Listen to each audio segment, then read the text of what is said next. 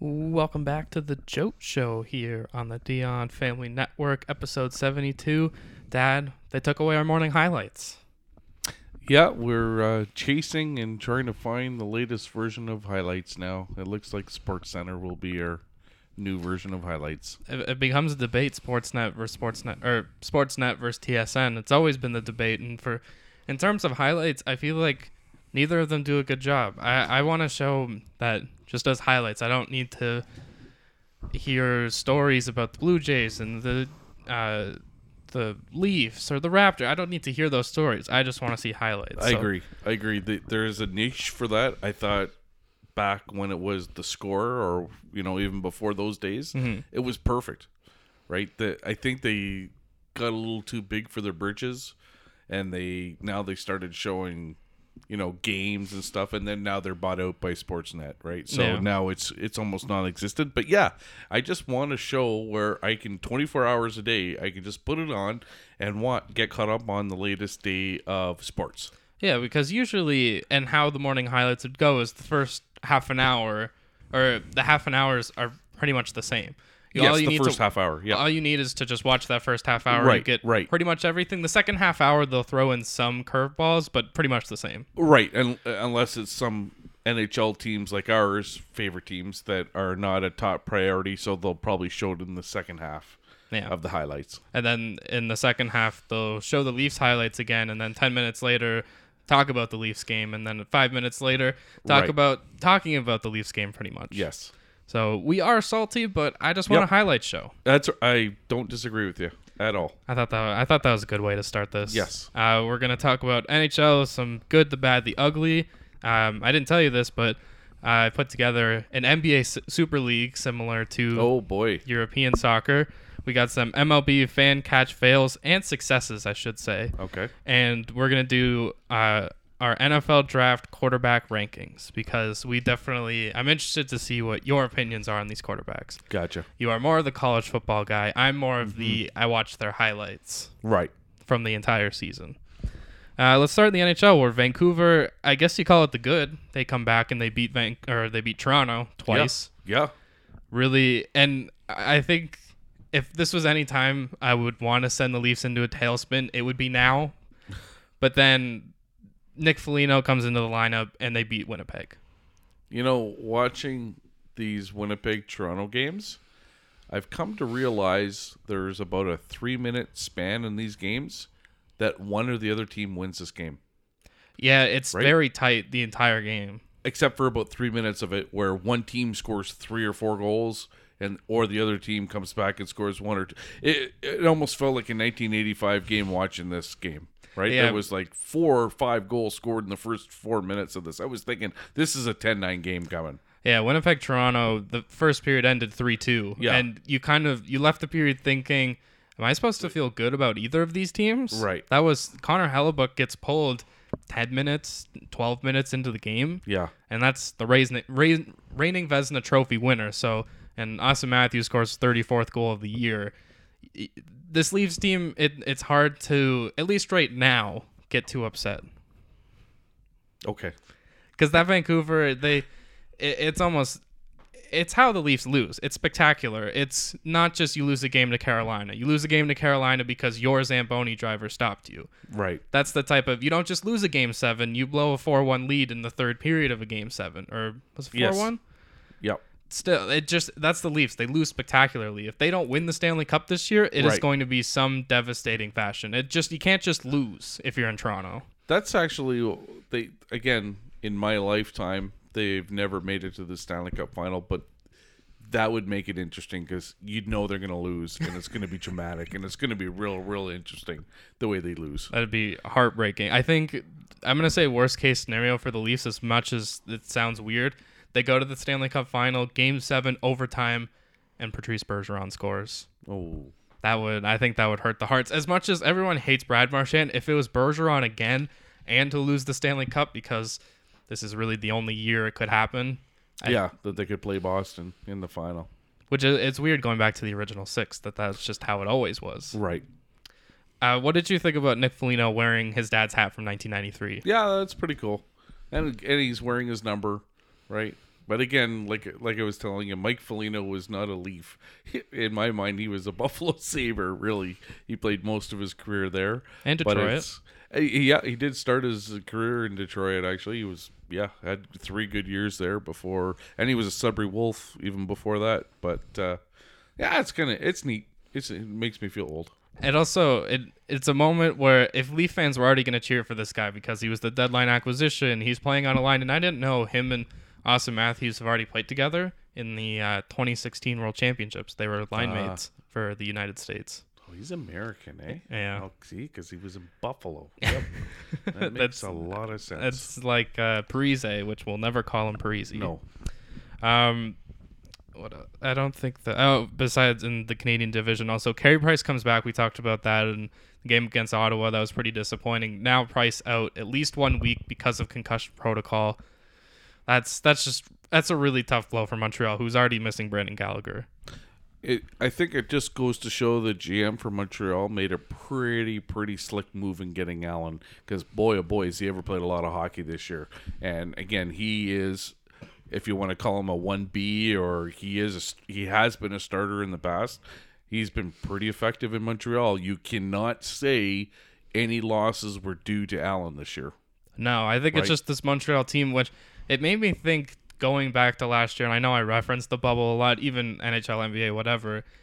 Montreal plays such a playoff style of hockey that once it's the playoffs, I don't think even playing Carey Price, I don't think you'd want to play Montreal, and you're ass- we're assuming Gallagher will be back come playoff time. Yeah, yeah, they're saying he will be. So Montreal, Toronto first round. Yeah. I, I don't know how you, as a Leaf fan, as good as they've been, how Right. you would feel confident. I, I don't disagree with you. I would rather play anybody else in that division if I'm the Leafs. Yeah. They've been more successful about, uh, against any other team. Probably, if you're picking, so at that point you're picking between Winnipeg and Edmonton. Right. You'd rather play Edmonton They've beaten them what seven of nine or whatever. Like pretty pretty handily. Yeah. And Winnipeg again gets to the Carey Price effect, but it's Connor Hellebuyck who again just won the Vezina. I know the Leafs ran him out of the net, but right. come playoff time, I think again Winnipeg playoff style. Edmonton is just going to rely on Draisaitl and McDavid to carry them. Yeah. Yeah. Exactly. And I I guess if you want to count Darnell Nurse and Tyson Barrie in there, although Tyson Barrie is a disaster defensively. Yeah. They're. I don't know. To me, they're both one B defensemen. Again, not taking anything away from them, but they both are not number one defensemen. No, that is that is definitely it's honestly, and I've come back to your point before about Morgan Rielly that he's not a number one defenseman, Right. and it kind of makes more and more sense that if he was your second pair guy, he would be the best second pair guy in the league. Absolutely. He's overqualified to be a second pair, but he's Yep. also Underqualified to Yeah. be your number one. Absolutely. Uh, the rest of our goaltending craziness, I wanted to bring up Spencer Knight because I don't know why. I guess because he destroyed Canada in the World Juniors, I just I, I like watching him in that. Is do you think there's a chance he starts in the playoffs for Florida? No. It'll be Bobrovsky or Driedger. Trigger. Trigger has been again. I've watched them all year. This division, I've watched more games from your division than any other because it's the most interesting and most exciting. Yeah, Um, Driedger to me is the number one goalie in Florida. and uh, then does Bobrovsky? Is he just gonna be on the bench Yep. or Yep. I was gonna Yep. say. So not even Knight getting into the lineup. It's just because well, Driedger is hurt right now. That's why Spencer Knight played. I just wanted to bring Yep. up maybe Nope, not in my mind. Not not what I've seen up to this point. And up to this point, Carolina and Florida have played seven games, and Carolina has won all of them. That's why Tampa Bay, Florida would be the best playoff series to not me. going to happen at this point. If you look at the standings, Isn't isn't isn't Tampa Bay in third right now? yeah, Carolina's going to win that division. So Tampa Bay, Florida, or Florida, Tampa Bay, whichever way you want to say it. Yeah, yep. That, that'll be them and whoever finishes fourth. Which I didn't write it down. I 100% wrote off Dallas and them and Jason Robertson specifically has really made me believe in the Stars again. Yep, but they can't beat Detroit. Yeah, which Detroit was they were definitely a good, bad, and ugly within a couple days. Yakov Vrana or uh, is it Yakov or Jacob? I can't remember. Um, Just call them Vrana. yeah, because Voracek always threw me off with that because he's like he, they call him Jake. Right. Um, So Vrana scores four goals Four. Yep. in a 7-4, 7-2. Seven three. Still, that it's it's so fun to watch your team when you know they're not good, and Detroit's not in last anymore. Nope. And honestly, They're moving up. I I don't care. They've had the worst lottery luck. If they move down, they'll be the eighth or ninth pick. I don't really care. This whole draft is magic beans. I, I agree. It doesn't matter where you're gonna finish. And it, clearly, the Red Wings, although not tanking, Dylan Larkin and Tyler Bertuzzi have both been ruled out for. I hate when they do this because this is always Yeah. like the NBA does this the rest of the year. Right, It's a couple right. weeks and the Red Wings aren't playing for anything. No, exactly. Yeah, yeah. It's too bad. Like I forgot. I, I was watching their game last night, and I forgot those two guys weren't in the lineup. To be honest Bertuzzi, with you. Bertuzzi hasn't been in the lineup for a For- while. yeah, exactly. But but I'll tell you, like Detroit, it's too bad they didn't have a full season here because they might get squeezed in as the number eight seed if it was back to conference play. To be honest with you, Um, Robin Lehner. This is this is back to goaltending nonsense. Robin Lehner was. I don't think he's ever been a quiet goalie, but Nope. very critical of the NHL Yep. off the ice for vaccinations, and he is so elegant but mad when he speaks. yes, yeah, He, I could listen to him all day because he just he's making so many good points, but you can Yep. also see the hockey player in him when he just gets frustrated and he gets Yes. frustrated and flubs some words. right. But I English isn't his first language. yeah. right? I also he he didn't say anything wrong. He he criticized the league. I, I don't think there should be a problem with that. I don't have a problem with that. But have you heard any other players back him up? No, but I think that's just hockey players. Uh, no, usually you would think you'd hear someone back him up. Like the, the NHL came right back right away with answers to his questions. So I, I, to me, I think I think he was he was more um how do you say it? He he was thinking this is the way things were going to go when things got vaccinated rather than facts. Than how it's actually going. Yeah. In his mind, maybe, and that could be just him hearing, reading, whatever was supposed to happen. Yeah. And this is this is the ultimate. Times are going to change. You have Right. to kind of adjust to Yeah. because although vaccine rollout in the U.S. is going really well, here it's pretty like I don't know any players like any any any NHL personnel in Canada No. that have been vaccinated. No, because other than I can see maybe the Leafs because they're in a hot spot, but I haven't heard them getting vaccinated. And we would definitely hear those oh, stories. oh, absolutely. I, and there's no way that they would get vaccinated first. I'll tell you right now, that's a political thing. Yeah. There's no way. I was gonna say I would love to hear Joe Bowen talk about their vaccinations. Yeah. It's Joe Bowen, right? Yep. That's still there. Yep. He is one. He's another one that like I met Mickey him. Redmond.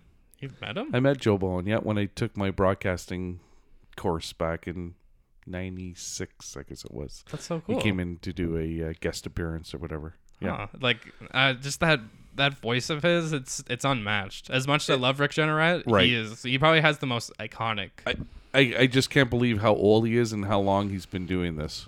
And he's a northern boy. He's And he- from Sudbury. and he doesn't look like he's slowed down. No, at all. not at all. No, no.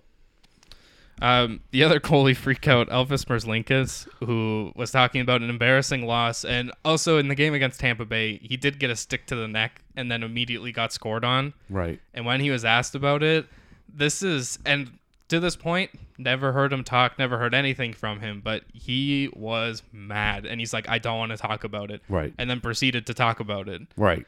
Which for a reporter, he just asked the question. He didn't follow up and say, but he did actually do one follow up where he said, Okay, but like did this bother you? And then he Right. just got more mad. Right. Which I, I love goalies freaking out. It, it's kind of it's kind of their thing. They're all weird, but Columbus is on I think an eight game losing streak, and they're actually in last place in the Central Division. Yep. That team is a disaster, and honestly, a head coaching change, I don't think they're going to be too far from the playoffs next year. Really? I I, I think it's a hmm. culture. I mean, I don't know. They traded a lot of their guys. yeah, that's like Savard, Savard and Foligno. They got Yeah. a pretty decent haul for them, but I guess maybe who are they losing in the expansion? Like, is Max Domi going to be a Seattle Kraken? Probably. Maybe maybe not close to the playoffs. It's either it's going to be Because they're you got to remember they'll be back in the East Division now, right? yeah, and that division probably is only going to get better. Yeah. Yeah, maybe not. But like Florida and Carolina. That's the other. div- Uh, Carolina's in the East, but Yeah, Florida- with Columbus. yeah. Oh yeah, wait. Yeah. Carolina's gonna join back with Washington, the Yeah. Islanders, the Yeah. Penguins, Exactly. Capitals. Flyers, Boston. Oh no, sorry, not Boston. but- the other. But yeah, it's a tough division. Eh, maybe not. Maybe them in New Jersey will be battling for the New basement. Jersey's bad. Patrik Laine is he's got to get traded. Oh, is he a free agent at the end of this year or next? Because he only signed a two-year deal. Oh right? yeah, it might be this year. yeah. He so is he can go wherever he wants. Definitely not staying. No. Go join Carolina. Well, maybe, maybe depending on who the new coach is going to be. Because you can, if you, I'll put some odds on that right now that Tortorella will not be the coach of the Columbus Blue Jackets come October twelfth, twenty twenty one. I was I was gonna say when does the season end? Because it's probably that day or the day after. I don't know. Maybe is his contract done? He, he I think they, so. They might be the old. We're both parting ways, right? He I I think he's had a good enough career where he doesn't need to coach anymore. I agree. I'd love to see him in broadcasting. Yeah, he would be he would be the best asset for. Honestly, I didn't think about it. If he went to ESPN, he would become. He could debate Stephen A. Yep. Smith, Exactly. which that show we watched that the other day for probably like half hour, forty five minutes. Yep. That show is not the same when they're not all in the same you room. have to be in the same. It's not the same. It's the just debates- doesn't work. The debates are just one person talks, Yep. wait, and then the other person doesn't want to talk too soon because Right. they're hearing There it on a delay. Right. There might still be more talking going on, and then there's the mediator, the Yeah. girl. Oh, and she barely says anything. Yeah. And I, I don't think she's the problem because they don't even show her on the screen until No. she has to talk. Exactly. But like Stephen A. and Max, and, and I like their show. It's not as good as when Skip Bayless was there because they were both like Skip made Stephen A. look like the good guy, and now they're trying to make Max Kellerman be like the bad guy. Yeah. Exactly. It just doesn't really. It, it doesn't work. At least not right think now. It does. Uh, back. We'll go back to the NHL. Um, oh, I forgot to write down. Oh no, uh, Pittsburgh, Pittsburgh, New Jersey had a ridiculous seven-six game, which the Devils are bad. Scott Wedgewood let in a Vesa Toskala-esque goal, Right. but it was from center ice instead of Vesa Toskala's the From entire rink. Yeah. That game was it, Pittsburgh gave up five goals, or were I think outscored by five goals in the third period, and still won the game. Right. And that's probably the most goals the Devils have scored this year, Probably. and they still lose. The, Ah. the Penguins just kind of seem like they're cruising to the playoffs. Yeah, I, I I don't have a good read on this team, and that scares me because they could be boom, they just smoke everyone, or they fall in four straight, like they did to Montreal last year. It's just I'm not sure. Malkin's been out. I I don't have a good read on this Penguins team, to be honest with you. It's it'll be a lot of relying on Crosby. Crosby and Letang be the catalyst of those teams. Yep. Or of that team. Uh, in the CHL, we found out the OHL has officially canceled their season, and the WHL canceled their playoffs. It's so sad, but Quebec hasn't. They're gonna play, so I, I guess I can see why. Because then they can say they're the champions of junior hockey, right? They're gonna Yeah. play finish the season. It it's terrible. It it ah, I just feel for those kids like they don't get to play hockey. For it just I would never in a million years think you know as a kid that I wouldn't get to play a season. yeah, especially those you're talking 17 to 20 year olds. If you're a 20 year old, that's your last year, and really they haven't been able to play for an entire year, going back to March of last yeah, year. Yeah so really two seasons they've missed. So I, I really hope a lot of these kids got a chance to go over and play in Europe because for whatever reason Europe can still play hockey. Um, but yeah, hopefully a lot of these kids got to go over there and play because yeah, it's again it's just sad. Really going into your next story. Yeah. Which the IIHF Women's World Champ World Championships was apparently not canceled, just Right. postponed. Yeah, they should have said that though. They they did say canceled originally, but it is so okay. We'll play in the summer. That's great, but yeah, that's again women's hockey's which we like. We went Yeah. right. Was that two years ago now? We went and saw them at the ACC Canada against USA. Yeah. Great hockey, Mhm. right? And it was I don't want to say it was full, but it was pretty close. It was a lot of More than I would have 12, expected. 15, 12 14,000 fans there to watch that game. Mhm. And it was good hockey. Yeah. And The- we, it's only time we'll ever get to sit in the gold seats, right? to watch a hockey game yeah. for forty dollars or whatever. But yeah, like It's just it's too bad. It's also too bad women's hockey just as a league, they can't find one league. Like you just you're always going to have questions because it's not always the best on best. Like Hilary Knight wasn't playing in the NWHL. You didn't Right. get to see Natalie Spooner. Yeah. Like some of those big names weren't in that league, Right. which kind of obviously doesn't break it down because they're still going to have talented girls, but you still need marketable superstars. Especially in a league that's just trying to start. Like you need to have best on best. If you don't have that, no one's going to be interested. No. Like we're not going to watch that. Like if you're going to tell me Hilary Knight's playing against Poulin, then I'm going to watch it. Yeah. right? Because those are the top two girls in hockey. But if you're going to give me something else, I don't know any of the other girls. You, you- I don't have enough. Again, going back, I wish. Hopefully, the women's hockey can get together with the WNBA and say this is how we work together with the NBA. If they can do that with the NHL, and again have those day games, have a four o'clock game.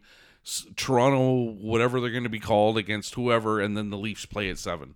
Yeah. Like you get and you you let the people come in to watch that game and whatever way they can get part of that revenue. Same thing, you know, the Bruins. They Yeah. play at seven. You have a Boston women's team that can play at four o'clock. People are gonna watch it. For sure, and especially if if someone has a ticket to the Bruins game and you get them for the for the women's game earlier, then well, obviously they might have to let them out and back in, but people would make a day out of that. I know. Yes. we would. Well, we probably wouldn't get to go to the Leafs game, but we Right. would go see a Toronto. I think they're in the uh, NWHL. They're the Toronto Six, which Right. cool name. I, I would love to see them play. Yeah. Don't disagree with you. They they, they got some work to do. Yeah. Hopefully they can figure it out. Uh, Vegas and Colorado, hilariously enough, are one and two in their division. They're also the first two teams to clinch a playoff spot. And Colorado did that while they were in COVID protocol. Good for them. That's the first ever team in history to win while they were not playing. Yeah, they did come back, I think, yesterday to play St. Louis, and it just it made me think if we don't get this as a second round series, because I know it can't be any later than that, it has to be a disappointment of a season Right. to not get Vegas, Colorado, yeah. because those you could argue those are the two best teams in the league, at least two of the top five. Okay. Why? Who would you put above? Carolina, Florida, and Tampa Bay. Above all above. Yeah, they're all that like they're beating each other. Like if you look at their standings, the, all they're doing is losing to each other.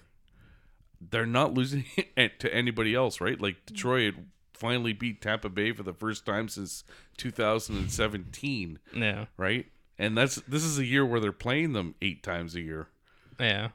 They're they're beating up on the rest of the division. It just makes me worry. And it's a good round. division. That Yeah. that's all I'm saying is like again, I've watched a lot of the games. The Red Wings are not a bad team. They are probably the best out of any of the other teams from the other divisions that are ranked 5th or lower is what is the way I'll put it. And Dallas is there too. Nashville's come on strong. So is Chicago. All those teams I you can't tell me any of those teams I just mentioned are any better than Buffalo, the Flyers, New Jersey, Vancouver, Ottawa, Anaheim, Like San Jose. yeah non-playoff teams. Yeah, any of those, right? Can you any My- of those teams would beat those teams in a seven game series? And I'm not saying I, I actually I'm saying easily. My only argument, and I'm glad you didn't say them, would be the Rangers. Just how they're playing Okay, right sure, now. yeah, yeah, yeah. Besides yeah, that, Ra- no. All yeah, those other teams you yeah, listed, like the Rangers Detroit, that would be a pretty good series, yeah, right? yeah. So I know we're we're getting way off topic, but I'm just saying from all the hockey that I've watched, and I I've watched a lot of hockey this year compared to other years. Uh, that's all I'm I'm telling you is that division you'll see is they are good. and only one of them is going to make it to the final four. Right. Unfortunately, yeah, it's too bad the way it's worked out this year, but that's the way it's going to be. Carolina has three good goalies. Yeah, good for right now. You don't know how hot or cold they could be. I don't know if I would start Nedeljkovic, but I don't know how much I Absolutely, could trust him in the playoffs. But Not yet. I- I agree, but I, I know you're going to go with the Washington. Wow, the guy needs experience, but how do you get experience, right? It's like getting your first job. how do you get experience? I need experience, right? Well, go get experience somewhere else. No, you got to get it somewhere. So just play some games and see how it goes. Washington, I definitely felt better watching uh, Samsonov last night. That it, at least towards the end of the, the year, it's going to be a competition for Washington, and even Carolina of who's going to be in the net. So it, Yeah, they got three goalies there. You're gonna- gonna start? you're going to be competitive within your own locker room. Yeah, Uh, if anything else for the NHL, I'm good. uh, the NBA. Unfortunately, we do have to start with a sad story where Terrence Clarke, who is a former now Kentucky player, uh, he passed away in a car crash, 19 years old, and th- this is where stories I didn't know much about him. I didn't Right. see much of this Kentucky year. He was a Boston native. He dreamed of playing with the Celtics. He looked up to Jayson Tatum and Jaylen Brown. It just, it was a real gut wrencher for the NBA community because he was going to be a first round pick at least. Right. It is, it's, it's difficult, and uh, we just uh, rest in peace, rest in power, Terrence Clarke, and uh, even Kentucky basketball. Like that, that just must hurt so much for uh, the entire basketball community. For sure, for sure. And and again, when I think of Kentucky, in again on a somber note, I always think of them as one and done players, right? Like just stay in Kentucky for a year or two. Yeah, Same with Kansas. Yeah, just stay there for a couple of years. Those seem to be the programs where nobody seems to stay, no, like it, more it- than any other program. Yeah, they've built them that way. I feel like even I, I wouldn't even put North Carolina there because I feel like they have more players that stay. Yeah, like even Duke guys don't leave right away. Like there's guys that stay there. Yeah. Like I'm not saying everyone, but no, like Zion and RJ of- Barrett left, but like right? But I Grayson mean, Allen. yeah, there's there other guys years. right that stay there. I'm just, but yeah, Kansas and Kentucky are the two. Like I, I just wouldn't like if I was a fan, I would just I despise it because okay, it's a one year wonder every year with those programs. Yeah. But I see what they're how they sell it because well, you're going to go to the NBA. If Yeah. you come here, you're going to the NBA next year. Yeah, we're building you up for that. right away. Yeah. Yeah. Um, Steph Curry, who coming going into Monday, it was it was the Steph Curry show. He had almost 40 points a game in the last 10 games or whatever. He scores 49 against Philly Right. and beats the 76ers and his younger brother Seth, which I really like that fun little rivalry. Was, was that the game where? Uh no, that's that's a different. Okay. Um, and then they play Washington, and amazing enough, he cools off. I think he goes two for fourteen from three. He scores fourteen points, and Golden State still has a chance to win at the last second. Right. Which Andrew Wiggins and we tried Oh, we tried boy, to oh, defend boy. him. That was a bad That's- layup. Oh, it's not a bad. I just feel bad for the guy. He Oh, just yeah. can't hit a shot. Like to me, it's bad luck. Like I think he did everything right in there, and he still doesn't make the shot. Yeah, it it was an it, to me it reminded me of the this is a real throwback, but uh the Patrick Ewing against the Indiana Pacers. Right. Exactly. Yes, I know the play you're talking about. and it yeah. just it looks like it's going, Going in. It hits in, the it- back of the rim and just a bad bounce. yeah, just doesn't go down. Which I, I feel like it's a good time to bring this one up. The Joel Embiid, they're playing the Phoenix Suns. Uh, I think it was a couple days ago now, and uh, 0.8 seconds left on the clock. Right. Chris Paul's at the free throw line. They're down by two. Yeah. Hits the first free throw. Yeah. And you think, by three, okay, it's over. it's Chris Paul. He's, he's Yeah. going to make this. He's a wily veteran. Yeah. Misses it, which a part of me thought he might have missed that on purpose. Yeah, maybe to not give them a chance. But Right. also, if you just make the free throw, then you're up by four. right. The You're game's good. over. Yeah. And Embiid catches it and somehow in 0.8 seconds turns around and throws a Missile. Patrick Mahomes like pass. Yeah, for sure. and it was so close to going It- in. Hey, and that was the problem I had yesterday when we were watching that show with St- Stephen A. Like the worst that didn't go in. I like that conversation. Yeah. You know what I mean? Like, Like shots that almost went in. Yeah. It's how they should have said it instead of like worst miss or like uh, yeah, whatever the way it was worded, right? Because the best almost makes. right because he was saying, "Do you ever? I don't. I never remember any of those." Yeah, I do remember some of those. Yeah. Are you kidding me? Like wide right, Buffalo Bills, Yeah. Super Bowl. No one remembers that. Of course they do. Because they brought up Gordon Hayward double against donk? Duke. Yeah. Yeah. Cor- People Cody, remember those. Are people remember me? Cody Parkey because of that. Come on, like uh, those are all. That's part of sports. Yeah. I think what you brought up to me, and I won't take credit for it, but you said if Kawhi had missed that shot against Philadelphia in Game Seven, that, would have been, been- one of the greatest misses. greatest misses of all time. Like how many more times was it going to hit and not go in? Yeah, right. that felt like Hey, a even sure. even like Vince Carter's miss against Right. the 76ers. Yeah, yeah, There's so many good misses. Yeah. I just I don't know why you wouldn't have fun with that. for sure. I think that's what it should have been. yeah, I don't know. That bothered me for some reason. Embiid also said that there is no doubt that he is the MVP, which is the most Joel Embiid thing to say. I don't think we For ever yeah, yeah. doubt that from him. Yeah, I don't think he's the MVP. I think he's to me it's he's up there. It's come I would say he's second. To me, he has missed too many games compared to Right. Jokic, who hasn't Right. missed a game. Right. And now has Jokic has to carry his team by himself at least or not by himself. They have good players, but Yeah, yeah, Embiid has Ben Simmons with him. right. Yeah. That's his that's his running mate. Uh, the Toronto Raptors, which I love. Oh boy. I love it in the middle of believe this we're still talking about the Toronto Raptors. four straight wins. They're, now they're right in the mix. Unfortunately, Chris Boucher does have a sprained MCL. Right. Oh, I'm I'm surprised that all of it. That's all it is. Because when he fell, it didn't really look like a knee. No, it looked like his ankle, right? Yeah. Yeah. But sprained MCL, no timeline Yeah. for for a return. The fun thing about this next Raptor stretch, and I'm pretty sure during it they do play Washington and Chicago, the two teams they're trying to chase for a playoff spot. Yeah. The rest of these Raptors games are pretty much must wins. Yeah, for sure. So for it, sure they are. this is this is playoff basketball. Yep. Um, the race in the East, Miami's the seven seed, which I really Trae Young got hurt for the next couple weeks at least, Mm-hmm. and I. I, I'm not going to be shy about it that I'm a known Atlanta Hawk hater Right. because of Trae Young. I think he's an amazing player. Yeah. I just don't like that don't like him. that brand brand of basketball. Right. My dream would be, and obviously, I think four, five, and six to me. And well, I want New York and Boston to play. I want the Knicks and Celtics to play the first round. Against each other. Okay. I think Miami, the year they had, if they end up being the sixth seed, that's Yeah. actually a huge success. Right. So then your plan would come down to Atlanta, Charlotte, Indiana, Washington, Chicago, Toronto, and I'll And just all those teams have had major injuries recently. yeah. Right. I think for argument's sake, if I take out Toronto, Yeah. I I think Atlanta, Charlotte, sure, they can be playing teams. I'm okay with that. Washington, I think is would be my next favorite team to see because if I get one game of just Russell Westbrook and Bradley Beal, Right. who knows what could happen.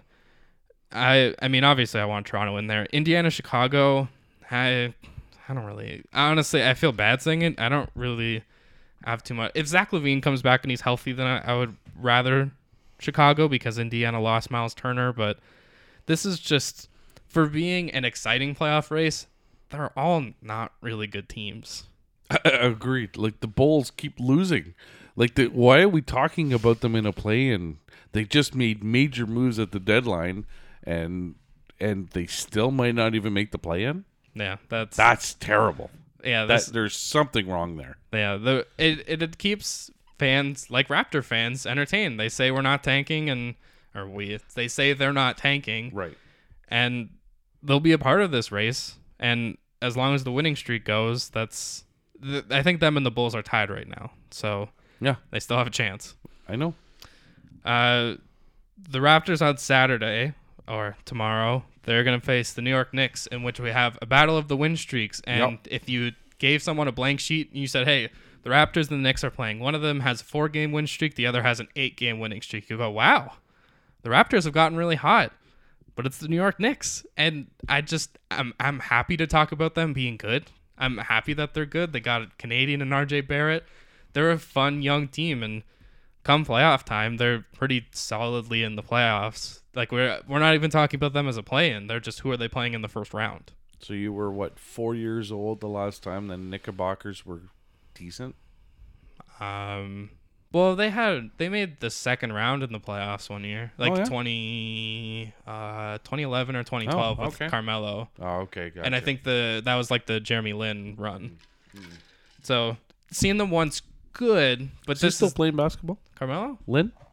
Uh yes, he was Oh. on the uh the Golden State Warriors Oh, G okay. League team. Okay, gotcha. I don't know if he has. He's honestly, he was on that Raptors championship Yeah, team. He yeah. deserves an NBA spot, even just for being a veteran guy Right. that has a championship ring. Um, so I did put together the NBA Super League. We saw this. This was this week. It feels Yep, like a really yep. long week. Um, Monday was talking about oh the Super League. People they want it to happen by I'm gonna say Wednesday. Pretty much every team was out of it. Right. On And Tuesday, talking soccer. yes, the all the English soccer teams pulled out. Football, yeah. And then so at this point, the only two teams that are left are Real Madrid and Barcelona. There you go. Play each other. Which it is one of the best rivalries, but Right. it is not worth it for an entire league. Right. they're they're committed to it. So I, I decided to put together an NBA Super League, which I found interesting. So I didn't do this based on how good the teams are. I just put together the top 14 Yep. uh, most valuable franchises. Of all time. Well, just like right now, Oh. like how they're valued right now. Oh. Like Forbes okay. puts together a list. Okay. Uh, okay, so you're just going by oh, by just by money of what they're valued at. Yeah, Which would probably be pretty accurate over the last 50 years. yeah. I would think. Number one, the New York Knicks. I don't think that would surprise anyone in terms It- of value. It does. It does. To be honest with you, again, I'm not a big NBA guy, but for you to say that they're number one, it real again, it's New York though, right? But, uh, yeah, I, w- I would have totally thought you would have if you were asking me to guess. I would have said the Los Angeles Lakers. Which isn't going to surprise you because number two, the Golden State Warriors. Wow, They also just built Wow. a giant new yeah, arena. yeah, yeah. So that's that makes sense. Number three is the Lakers. Again, probably people would argue I would say they're the most successful franchise if you count their championships from Minneapolis, which you probably shouldn't. Even so, in the last forty years, If you're going to do that, I would say Celtics, number one, of what? Fran- uh, with the value, Oh, franchise championships and everything. like everything. This is Yeah, just this yeah. is just money. I know. I, I'm just saying everything.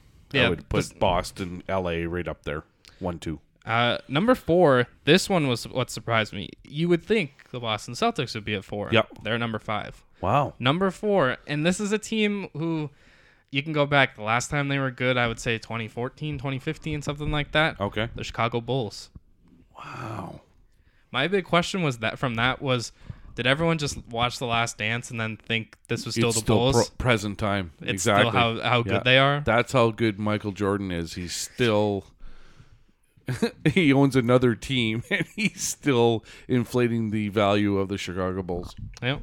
Uh, so Celtics five. Uh, the Los Angeles Clippers are sixth, which they're the little brother. Never thought that they were again in my lifetime. They were always like you were just gonna say the little brother, little sister, but a bad little brother. Little. They were never good. It wasn't until like the Never good. 2010s that they were good. Yep. Then they had a run for a few years where they could have been a finals team. Yeah, but for sure, for sure. But before that, they were always terrible, like very bad. Uh, number I think seven. Uh, the Brooklyn Nets. Make- Okay. makes sense. Yep. New York. Yep. Uh, there's a theme. A lot of teams from the same states. That This- makes sense. The next two are part of a run where I thought another team would be in there, and it's gonna not be surprising after I say them. The Houston Rockets and Dallas Mavericks. Right. After that, the Toronto Raptors. Wow. And ahead of these, I did 14 because I thought it was interesting that after that was Philadelphia, I can see that just because of their they're owned by a major by Comcast. So yeah, I, I, I was I thought they would have been higher. The Miami Heat. Wow. This is this to me was the ultimate shock. I didn't realize how big this was, and I think this is why they want to bring in another NBA franchise in this area. The Portland Trailblazers. I would have thought they were at the bottom. I think that's why Seattle. Yeah. Everyone talks about Seattle because if Well, they're Seattle supporting used to have one. and won a championship. Yeah. And I brought up 14 because I thought this team would be higher, especially just based on success. The San Antonio Spurs. That's who I thought you were going to say at like six or seven, which would have surprised me, but not because of how su- successful they were. in in terms of money, if you were breaking this down, so you're at 14. If you're taking out two teams to make the the 12 league 12 team league that they started, Right. I I think it's kind of bad because they're up high. I think you'd take out the Clippers. Yeah. The clip to me there was three teams: the Clippers, the Bulls, Right. and the Trailblazers. Right. Because other than that, you bring in San Antonio because then you have the Texas, Houston, Dallas, San Antonio. Right. Rivalry. you even have like California. I guess that kind of makes sense why the Clippers are that high. With Right. and funny enough, I didn't put it down, but 15 was Sacramento. Wow. It Cal- it's just California, I yeah, guess. again. Yep. I I just I thought that was fun. I don't and I don't think teams are that greedy where they would try to do this. Right. I've always even I was talking to one of my friends that knows a lot about soccer. We talk about it a lot. He even said, like we said, this is a cool idea if everyone just wasn't greedy about it Right. and if it wasn't just about money, Right. just about seeing the best teams. yes. Exactly. 'Cause that's the hard thing about European soccer is you don't always get to see the best teams against the best teams Right. because they're all from different countries. Yeah. Exactly. So you get to watch a lot of boring blowout football. football. Uh, let's go to the MLB, where the Houston Astros are on a major losing streak. They've lost. They are two and seven in their last nine. I wanted to give them the benefit of the doubt after Oakland, who's on an 11 game winning streak, Yeah. and it feels like Oakland is always Moneyball, but it, it just Yeah. feels like this is the 2.0 team that went on that crazy win streak before. Right. Uh, Houston, I I love that we get to make fun of them. For sure. They- again, they don't have the garbage can. No reason why they're not winning. It, it- very simple. Right. Yeah. And and uh, Altuve doesn't have his little buzzer inside of his shirt, so of course, what's he hitting? I'm, I'm gonna guess he's hitting like 220 or something, right? It's funny. The last two years, he's been hitting the same thing, but when he had his garbage can and his buzzer, he was a 340 hitter. Yeah.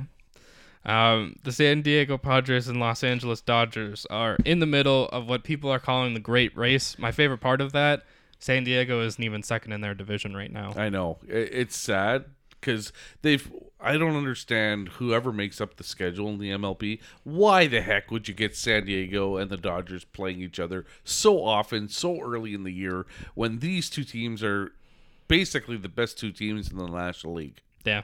Yeah. And I Right. wouldn't disagree with that. Like poor San Diego, you got to play. Let them play some other teams to get some wins together and get their guys on track. It, it's just it's too bad. Yeah. San Francisco sits two games back, San Diego four games back, but this also isn't really the time to worry about the playoff race. We still have really, I would honestly say, 120 games to go. yeah, I was going to say a couple months before we worry about the playoff race even. Right, and, and if I could just, if you take a quick peek at the National League um, standings, I think there are four teams that are over 500 right now. It's just weird. Yeah. It's weird, right? You got the Dodgers who are like 15 games ahead of every other team in the National League right now. Yeah. Even though in they lost of like heart it felt like a heartbreaker to Seattle.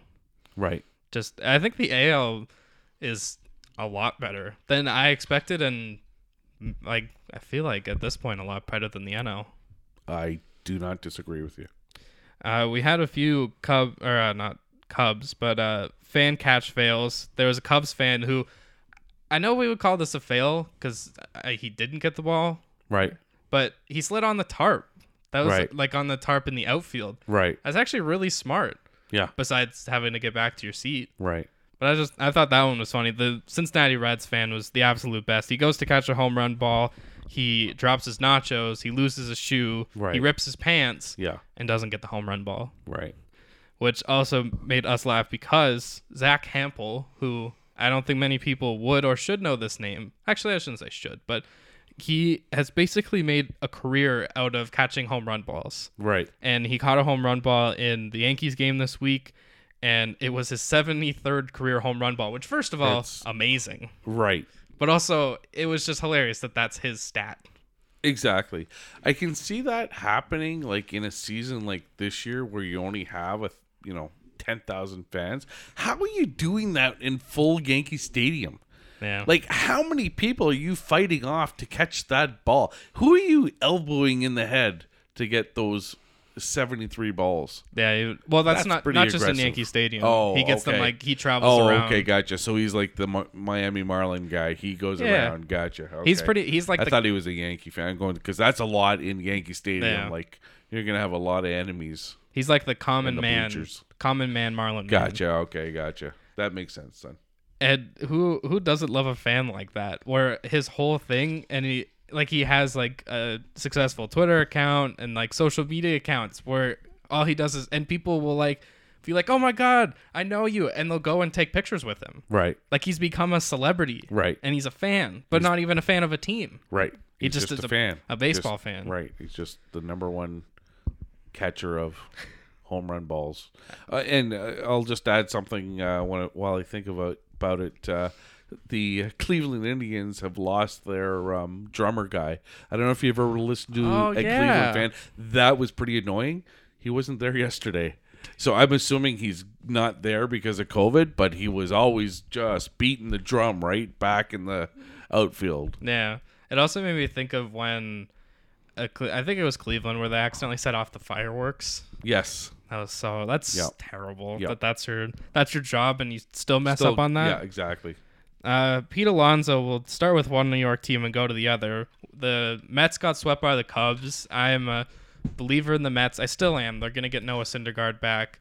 It is hard right now after getting swept by Chicago, who is not supposed to be a good team. Right. And Pete Alonso said, "quote It feels like eating a shit sandwich," which we can't curse on here. And Right. that honestly, it kind of made me laugh. I know he was supposed to be negative, and it wasn't supposed to be a good thing, but Right. I just I kind of found it funny. Yeah. And that's another moment of you just see a player that, that is genuinely how he feels. That's right. Yep. and he gave it very serious deadpan staring at the camera. He also said today that he wants to defend his home run derby crown, which shouldn't you be more worried about your team and not yeah. your home Hitting run? home runs in your for your own team. How many homes home runs does he have this year? Any? Uh, I know he has one at least. That's he hit he hit one against the Cubs in that series, but he's supposed to be he like his rookie year. He beat Aaron Judge's Well, rookie that- home run that's record. Exactly. That's what makes me mad uh, when I hear that name because he's beat my butt, buddy Judge's record. But uh, yeah, the Mets have too much talent. They're they're, they're going to be there. That's going to be an upsy turvy division. I'll tell you right now. You're going to see the team in fifth be in first, team in first go back down to fifth. That's uh, I don't know. That that's a wide open division. Yeah, like Philly had such a hot start, and now And, and- and, yeah, hot start. They're nine and nine, leading that division. yeah. Again, that's if you look at that division, it's wide open. Miami could win that division. I was gonna say I don't think there's a bad team in that division. No. I would say it, it would just or be a good team. yeah, yeah, not really. They're all just kind of average teams. That's a really fun race. Obviously, come like July, the team, the good teams will separate themselves. I think good. like the Mets, right? And the they Can, they can, bu- yeah, they can buy their way into the playoffs. And the Braves, I don't disagree with you. Uh, let's go to our Yankees update, where this kind of really rocky patch. It seems like we're heading towards some brighter days.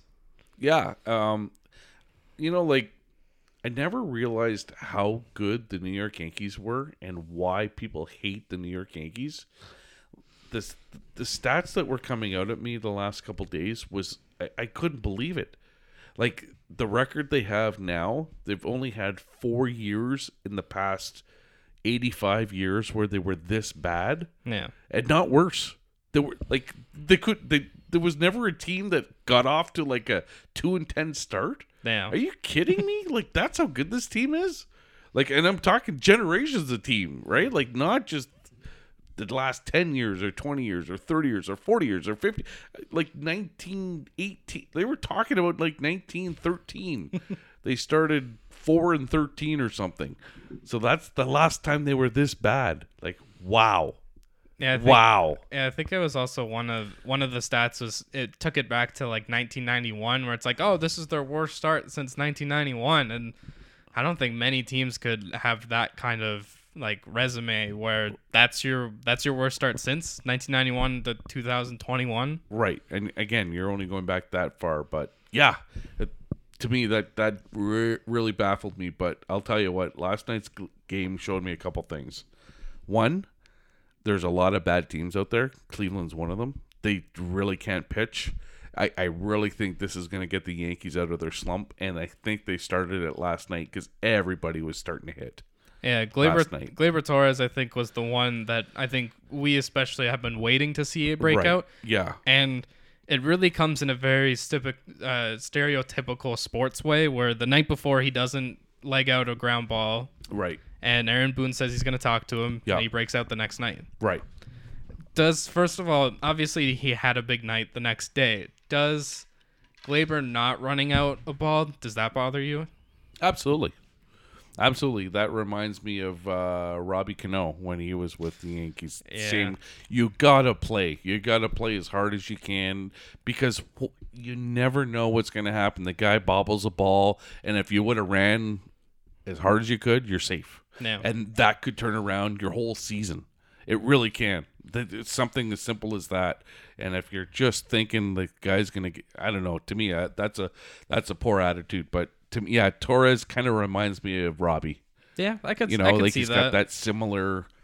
When he's hot, oh my God, he's hot. But when he's cold, it's There's- really cold. There's no middle ground. Like a DJ LeMahieu cold streak is still it's still bearable. He's hitting 273 and he's bad. Yeah, You know what I mean? I'll take that every time, right? Like he's gonna be over 300 because he's gonna figure it out. I was gonna say if it's especially against some bad pitching. 273 with a bad start to the season, Right. That's You, 310. exactly right. Where Torres was hitting 186, right? Frazier hitting 157 or whatever he was hitting, right? So, but again, these guys started getting hits last night, Mm-hmm. so it's turning around. Uh, Kyle Higashioka, I think, is another one of the bright spots. And now here's a guy hitting. He's the only Yankee hitting over 300. How do you leave him out of the lineup? How do you do it? You can't. You gotta leave. You know what? The last couple years, what did I always say to you? Whoever the Yankees put into the lineup, they would produce. Yeah, It's the opposite this year, right? No one. Okay, he's not producing. Let's take him out and see. Throw this guy in. Yeah, he's not doing anything either. But this is one guy that is doing. You, you have to leave him in there. Yeah. To me, three home runs and over 300. He's hitting over 300. Got to leave him in there. So it can't just be Gerrit Cole. You got to leave him in there, and now Sanchez becomes your backup, and you force him now to, to when he gets his spot. That's right. Get your chance. Come in there and try and do something. I, I also, to me, Higashioka is a good fit in the lineup, not just because he's hitting well, but you put him in the bottom half of your lineup, and that becomes more of a balanced hitting lineup. If Gary Sanchez is your seven hitter, your eight hitter, Right. he's a home run hitter. That's Yeah. for the top and middle of your lineup. Right. If you're putting any combination of Higashioka with Urshela and guys like Tauchman, Gardner, Right. those are guys that are supposed to be at the bottom of your lineup, Right, Because exactly. you don't trust them to produce as much. That's right. Yeah, exactly. They're more your backup guys, right? And the other one that you just kind of reminded me to Aaron Hicks really was seeing the ball much better in this one. So, what do we expect from him? He doesn't always have to be hit, getting hits and home runs, but walking. He walked a couple times. You you could tell he was starting to because he got a couple days off. So it, same type of idea as you know what? Let's take you out of the lineup here and you know kind of refocus or whatever. So that's what he's there for. He's not there to hit 30 home runs. He's there to get on base and let the other guys behind you hit home runs. Again, that's the other problem. No one's hitting home runs. And Hicks is that's why I always thought why is he at the top of the lineup? And then I would see his at bats and I just think he's such he is even if he doesn't get on base, he always has good at bats. Exactly, exactly. And the Yankees were getting away from that. Where, and again, I, I can tell you when I'm watching a game, if a pitcher is at 40 pitches after five innings, the Yankees aren't doing their job because their whole premise is working counts. Working, you throw me a strike, okay, then you can beat me. But if you're not throwing strikes, I'm not swinging at it. And it's been that's the way they've been ever since I've watched them. Yeah. Even yeah, those like Derek Jeter teams, people just see the superstar talent in 2009, but a guy like like Swisher, Right. a guy no, no not as much. I was like Matsui, like those Yeah. guys, Posada, yeah, just good at bats. Exactly. Yep. Just making it work. Uh, Domingo Germán gets called up for this game, and it just this competition and the rotation alone is it's amazing. It, it is. I just don't understand why Garcia is not getting a chance.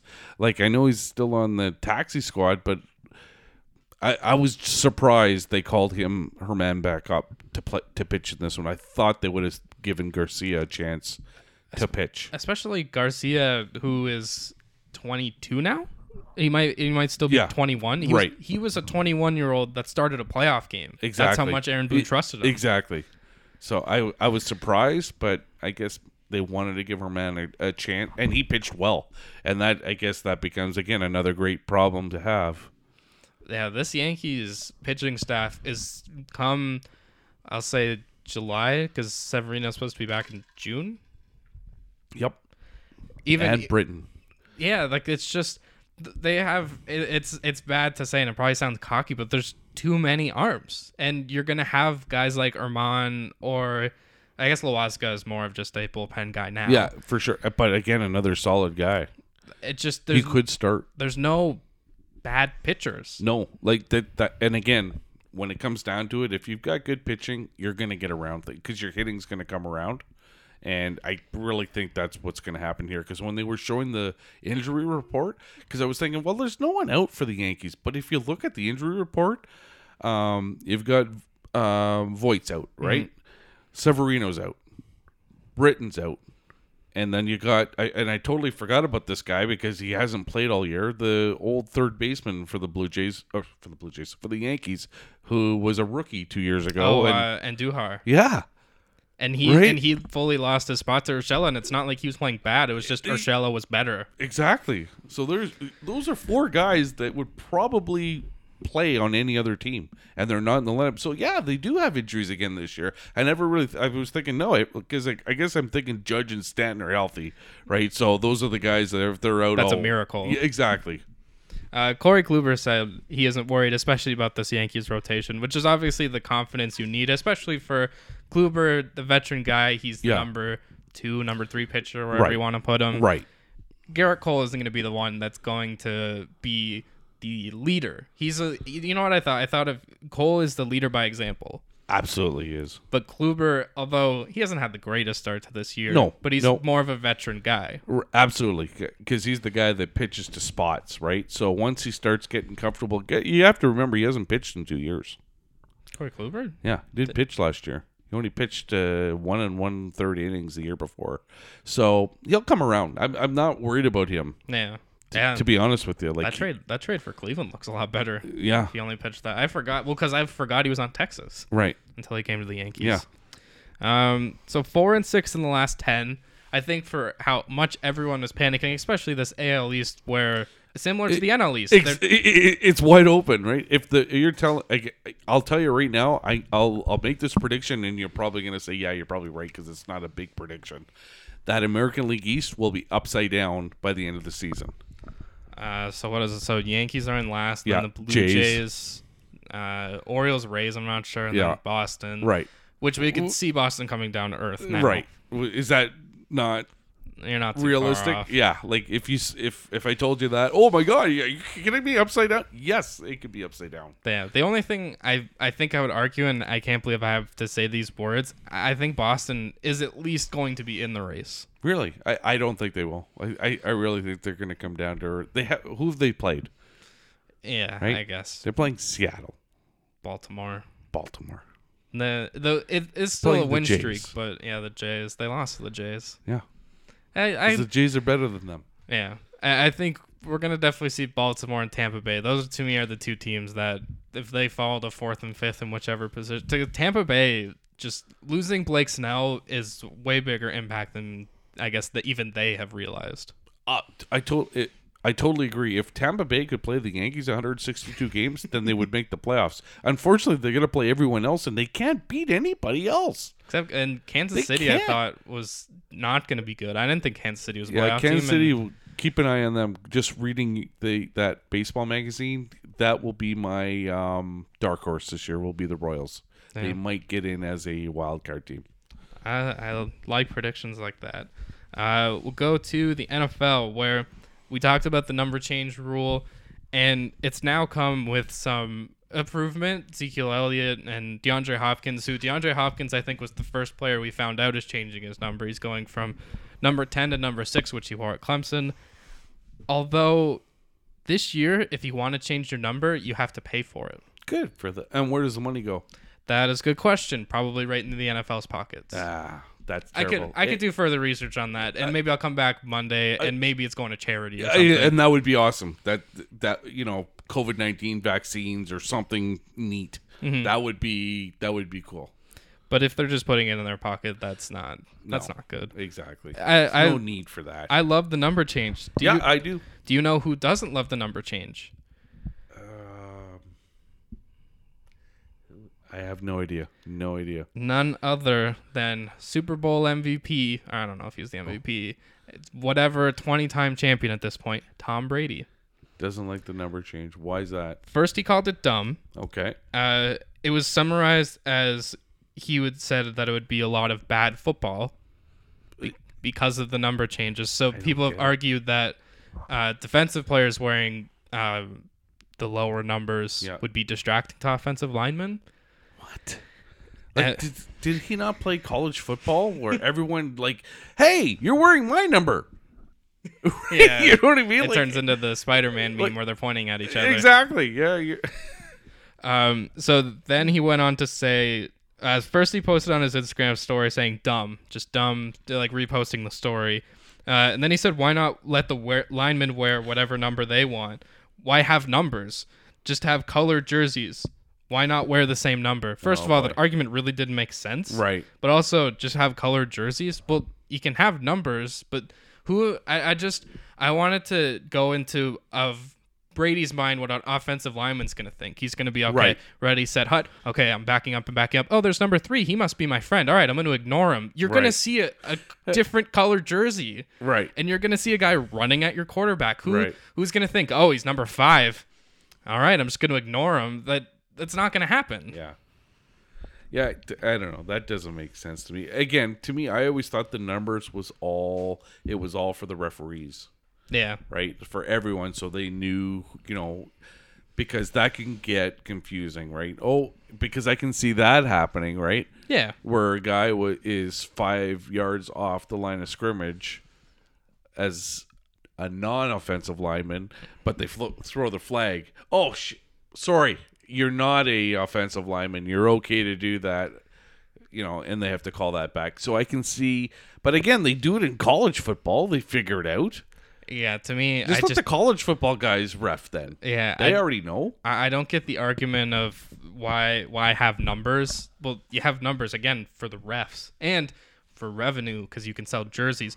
Who? How many Arizona Cardinals jerseys are we going to see that has number six and Hopkins on the back? It's going to be a ploy. People are going to want to buy those jerseys. Right. And then they're going to want both jerseys. Yeah. Right? What number, he was this number and then he moved to this number. So I want both. Yeah, it's like Michael Right, it- Jordan when he was 23 and 45. Absolutely. It's it's a money thing. Why? Yeah.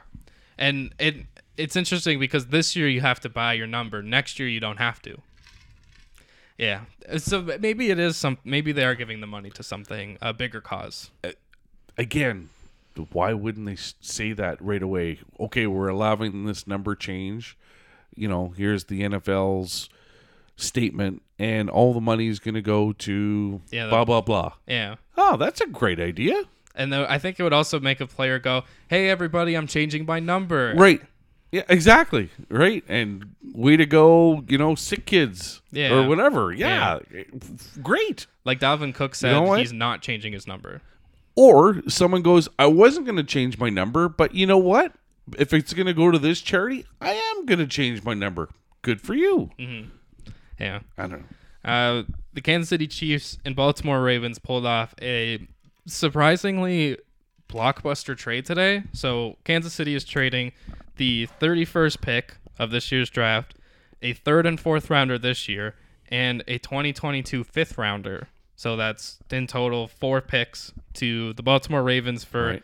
offensive lineman Orlando Brown, who last year was a right tackle, but he wanted to play left tackle. So now he'll be Patrick Mahomes' blind side. protector. There you go. And the Chiefs surprisingly get Orlando Brown and a second round pick this year. Wow. That was, I, I think that's an, a win for both teams. Baltimore gets so Right. many picks, and Kansas Right. City gets a left tackle and another pick. Yeah. I'm surprised they would make that trade. If, again, if you're Baltimore. Because, like, isn't that your big rival? Isn't that the team you're trying Right? to Isn't stop? that- yeah. Maybe I honestly I feel like it's kind of good that maybe everyone's thinking Baltimore is a tier below now that it's Kansas City, Buffalo, and then Right. Baltimore somewhere in that next tier. Yeah. No, fair enough. Yeah, it'd be interesting to see what Buffalo does. Uh, the Philadelphia Eagles did not name Jalen Hurts their starter. They wanted to be a quarterback competition. This I'm is- okay with that. I I I guess so, but to me, who is Jalen Hurts' competition? Yeah, but he's a new coach coming in. I could see if he was the existing head coach.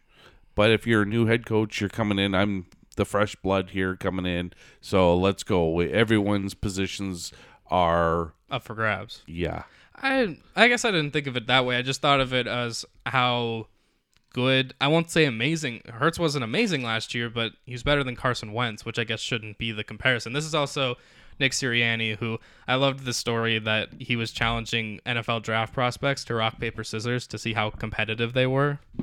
Who was the uh, the quarterback that they brought in for the Eagles when they were in a tie game with Oh, the uh, Nate Sudfeld. Does he not have a chance? Um, it might be Oh, it might be a three horse competition Right. between Hurts, Sudfeld, and Super Bowl MVP Joe Flacco. Okay, there you go. which uh, and to me i would say you have to bring another quarterback somewhere in this draft into the room if you're going to make this competition make it a even i don't know if Sudfeld's still there so right. if it's Hurts versus Flacco, that to me just isn't smart. I don't want to see Joe Flacco start 17 games this year. He might. He we watched him start I don't know three or four with the Yep. Jets. Yep. Now, he might. I think was bad enough. He might. I'm, I mean, I think uh, I've said this a lot that I'm a Jalen Hurts supporter, and I, I don't disagree with you. We don't he- we don't disagree very often, and I'm not disagree. I like him. I just is yeah.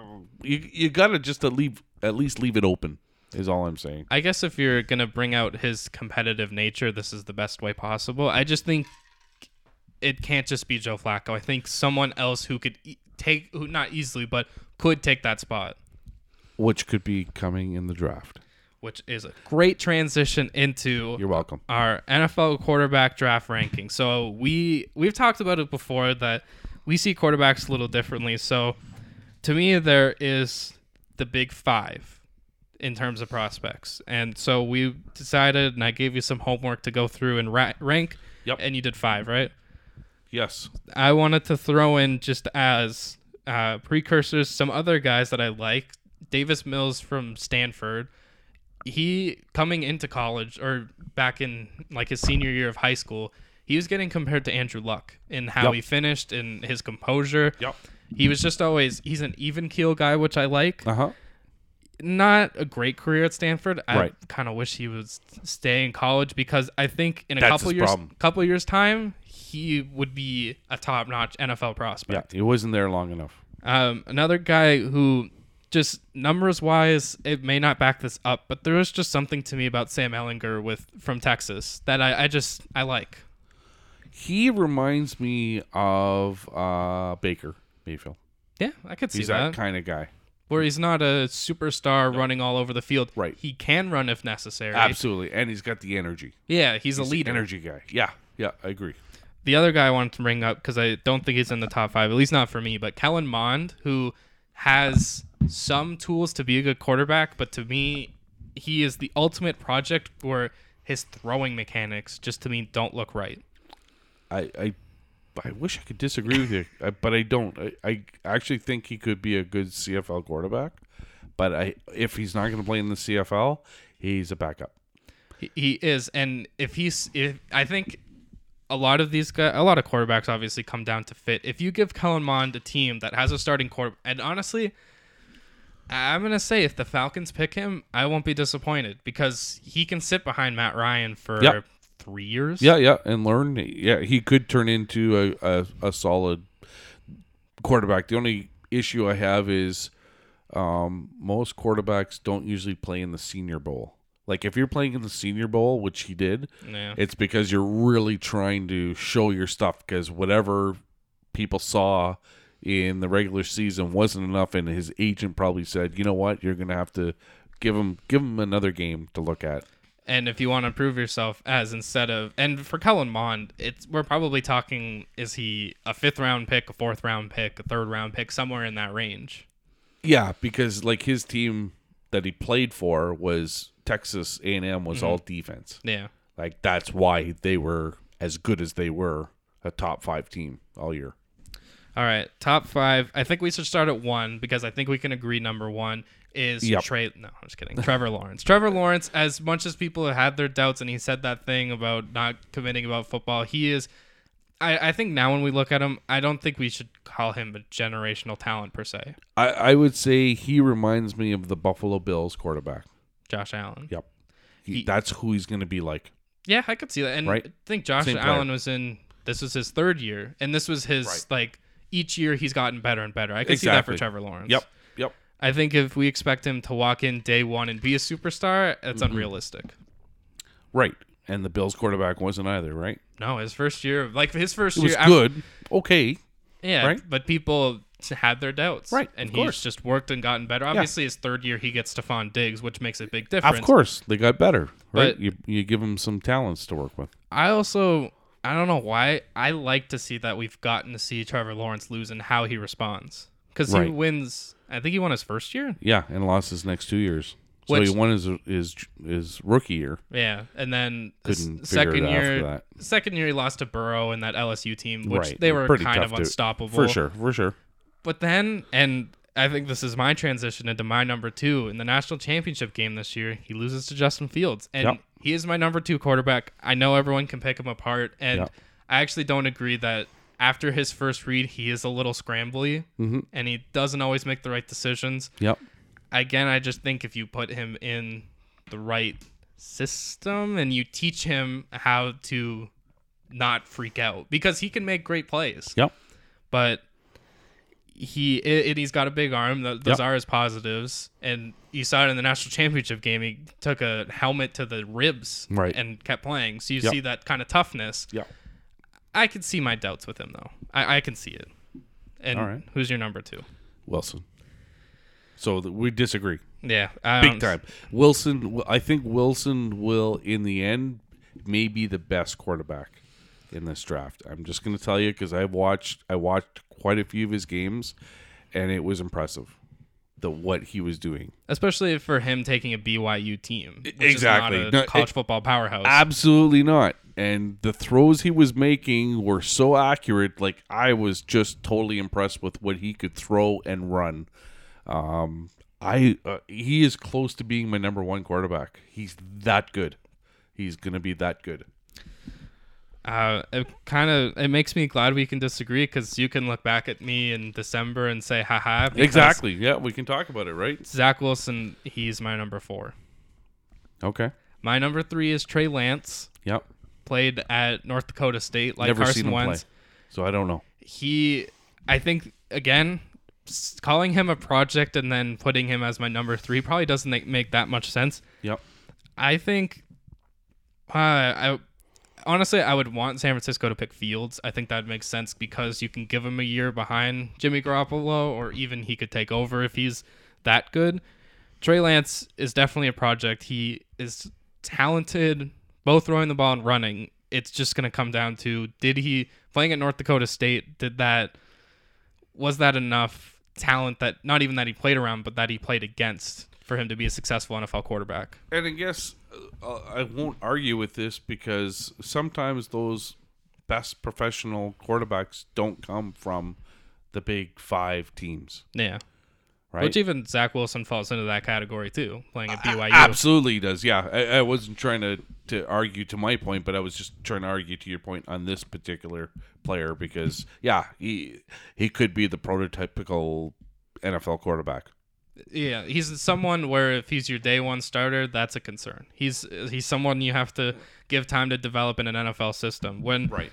Trevor Lawrence and Justin Fields came from Clemson and Ohio State, Yeah, churn they're- out they're ready. NFL prospects left, right, and center. Right. But let's go back to can you name the last three starting quarterbacks at Ohio State and where are they now? Okay, I can. So Justin Fields is about to be. I guess Yep. we're not counting him. No. Um, I'm trying to think of now. I'm trying to think if there's someone in between. I would say the next one would be Dwayne Haskins, Right. Who is How's he doing? He was released from the Washington football team. Right. How He's- good was he though? To, to me, he reminds me of a Justin Fields kind of player. Yeah, But oh, go on. Okay, who else? uh, well now he's with Washington, or Yep. now he's with uh, Pittsburgh. Yep. Um, again, I want to. I don't know if there's someone in between. I guess we don't count Burrow because he just he transferred. He was Right. a backup. Yeah. Yeah. Uh, J.T. Barrett, Right. who as a college quarterback, he- he'll Superstar. he'll always have my anger because that 2016 game. Right. I'm not even going to argue that he was he was short on the fourth down because Ohio State won the game anyways. I, I won't argue. That's why that was just devastating that he was he an unbelievable college quarterback. Right. How's he doing now? He's an NFL free agent. Yeah. He was on the Saints. Like he was their fourth quarterback, and now he's nowhere. And uh, I think that actually makes it easier that the one before that would have been Cardale Jones, who played, I'm gonna say four college games and Right. then went to the NFL draft. Right. And the last time I saw him, he was in the Working at Burger King. he was in the XFL. There you go. So Ohio State does not have a great track record. Right. Uh, So again, I'm not taking anything away from Justin Fields. I just feel he is the same kind of player as those other guys were. That's all I'm saying. Because it's also the talent he had around him. Absolutely, which is the same. I think Right? even, You have a number one running back, and you got some. I don't want to say great wide receivers. We'll just call them very, very good yeah. compared to some of the other schools. Um, and they usually always have great linemen. Yeah. So those guys are always number one picks going to the NFL. Um, I guess that makes number five that we have the same number five quarterback, Mac Jones. Yep. He is he is the ultimate example. He played at Alabama, which Yep. has never been a quarterback school before Tua. Right. who is the best? AJ McCarron. Like that was Yeah. in terms of quarterback Right, prospects that right. they have. I guess you can. Do you count Jalen Hurts as an Alabama quarterback? Yes, Because he yes. was, and then he went to Oklahoma. Yeah, yeah. He did most of his work in Alabama. Yeah. For sure. And then now it's Mac Jones, who you go back to. Well, even I think this is what would hurt Tua's case of being a good quarterback. Tua's last year, he had Jerry Jeudy, first round pick. Yeah. He had, um, I think that was the only one from that year. Then he had DeVonta Smith, who just won the Heisman. He had Right. Jaylen Waddle, who Right. didn't play all of last year. Right. He's going to be a top five, six pick. Yeah, it just there's talent all around. And I think Mac Jones, and I feel like I'm repeating myself a lot, but if you just you put him on a good team, if he goes to, and I know a lot of people say the Patriots, I I don't think he would be that good on the Patriots because I just don't think they have enough weapons for him. Exactly. I couldn't think of a dream team to put Mac Jones on Yeah. unless you're. I'm trying to think of who's a really good team that has an aging quarterback, or maybe a quarterback you want to replace in the next couple years. I guess Atlanta could fall in that conversation too. He is, and you you nailed it, AJ McCarron. He's AJ McCarron 2021. Yeah. That's who he is. So he'll be a great backup somewhere Yeah, he, in the NFL. That's a- what he's going to do. He won a national championship Absolutely. and had Didn't make mistakes. no. Even I forgot even to You know? mention Najee Harris, who he's going to be a first round pick. Yeah, yeah, for And sure. At Alabama and Ohio State are such good college football programs, but they're just Not the quarterback though. no, Not the it- quarterback. If you look back over the years, it's everywhere else. I I like. Is there any other quarterbacks we didn't mention that you still Uh, like? I thought you were going to say number six, who is going to be Trask. oh, this is. Um, I'm. Please give me your Kyle Trask because I'm. I'm not a not a fan. Well, again, I'm a Gators fan, so I, I'm going to give him a little bit of kudos. I just like the way that he can. It probably won't work in the NFL, but I really like the the way that he soft touches throws. He was almost the best quarterback that I've seen in a real, real long time. That could just throw it exactly to the right spot, not necessarily the hardest, but right in the right spot for people to catch it. And he's more of a deep deep bomb kind of thrower. Yeah, absolutely. short passes. When honestly, if you want a quarterback to develop, you would rather have him have the deep ball and teach him how to. Short, throw short. Yeah, Right. Again, he did have Pitts, who's going to catch everything, yeah, right? But and and again, a lot of those Gator receivers will get drafted high, Mm-hmm. so they it's not like you know he didn't have anyone around him. yeah. Even Florida, I feel like falls into Alabama, Ohio State, where they're more of defensive teams. Absolutely, that's kind of what they they work on first is defense. Um, the only thing that I will say is Florida hasn't really had in a real real long time since I want to say like Emmitt Smith had a top running back. I thought you were gonna say quarterback, which is Tebow. No, absolutely, Tebow. Yeah, Unless you but again, it just Cam goes Newton. to show you, right? A quarterback can be the best quarterback ever in college, but it doesn't equate to the NFL. Yeah, that's such a disappointment. I think everyone kind of knew what Tebow was, and Yep. I, I was a part of the group that wanted him to be really good. I did too. I I, I like Tebow. Yeah. I, I just liked the way he played, and I don't know. He had a good energy. Yeah, you he, know? was- he was a positive influence in a locker room, and it's funny that on that Florida team, if they don't make a 30 for 30 and call that team like an angel among demons, then they they're doing something wrong in ESPN because Right. it's Tim Tebow surrounded by Cam Newton, who got kicked out of Florida because he stole laptops, Right. both the Pouncey brothers, and kind of this one, Aaron Hernandez. I think also Right. Riley Cooper was on that team, who he had some some run-ins at concerts where he was using inappropriate language. Right. So an angel among demons, or what? Maybe Hmm. not demons, an angel among the devils, something like that. All right. Or I'm we're writing thirty for thirties here. All right. Uh, before we go, you got one last. Uh, the only thing I was going to s- mention to you, I was going to mention to you earlier, but I just thought I'll save it for the podcast. Have you seen the 30 for 30 of um, Al Davis uh, fighting against the NFL? No, because I remember. I Oh, remember that when was that a- came out. Yeah, I, I started to watch it and I thought, ah, maybe I'll watch it with Jock because it was actually really, I thought it was really interesting. I didn't realize the, again, because I would have been a kid at the time when that stuff was going on, but like the, he was suing the NFL because he wanted to move the team. Wow. It He- was crazy. That's a that's a real. I would love. We're down. We're definitely gonna watch that because who who do you cheer for in that situation? Yeah, well, that's the thing. Yeah, it's billionaires fighting against billionaires, right? That that's really what it comes down to. But yeah, just want to see if you'd seen that. So he Al Davis would have been moving the team from Oakland or to Oakland, because they were the Los Angeles Raiders. Uh, no, he wanted to move them from Oakland to Los Angeles. Weren't they the Los Angeles Raiders Not before? originally. Oh, No, they were. They went from Oakland to Los Angeles, back to Oakland to Las Vegas. wow, that is such a fa- fascinating franchise. Yeah, for for a franchise which you know has diehard fans. yeah. right? Like it, that'll be nice to see in Las Vegas, watching the Darth Vaders and the right the all The the, Raiders Star. and the bar the all the pirates that are in the stands again. Because yeah, that was definitely missed this year. Hey, even the Rams, the Rams Charger Stadium, like that's uh that was beautiful. But I love Yeah. that. I love that they call the Raiders the the- the Death Star. It's the perfect comparison. For sure, They for are- sure it is. They are the Empire. All right. Well, that about wraps it up for this one. We'll be back Monday. Um, I guess we'll have to do NFL mock draft because we won't be back until after the first round. Right, and then uh, maybe we can talk about uh, the under 18s for hockey, which It- starts on the 27th in Dallas, I think it is. And it was somewhere in in Texas. Texas, and yeah, they're gonna play. I'll be watching that because who knows how much or how little international hockey we're, we're gonna get here in the next couple months. Which Hockey Canada named Roberto Luongo their GM. So, So I'm assuming they're gonna play, but you never know, right? Like again, they swept the rug underneath the women's game. I'm assuming they're not gonna do that for the men's, but you never know. No, maybe maybe just because it's Europe, it'll be be different. Yeah, exactly. Yeah. Uh, so yeah, that about wraps it up for this one, and we'll see you next time.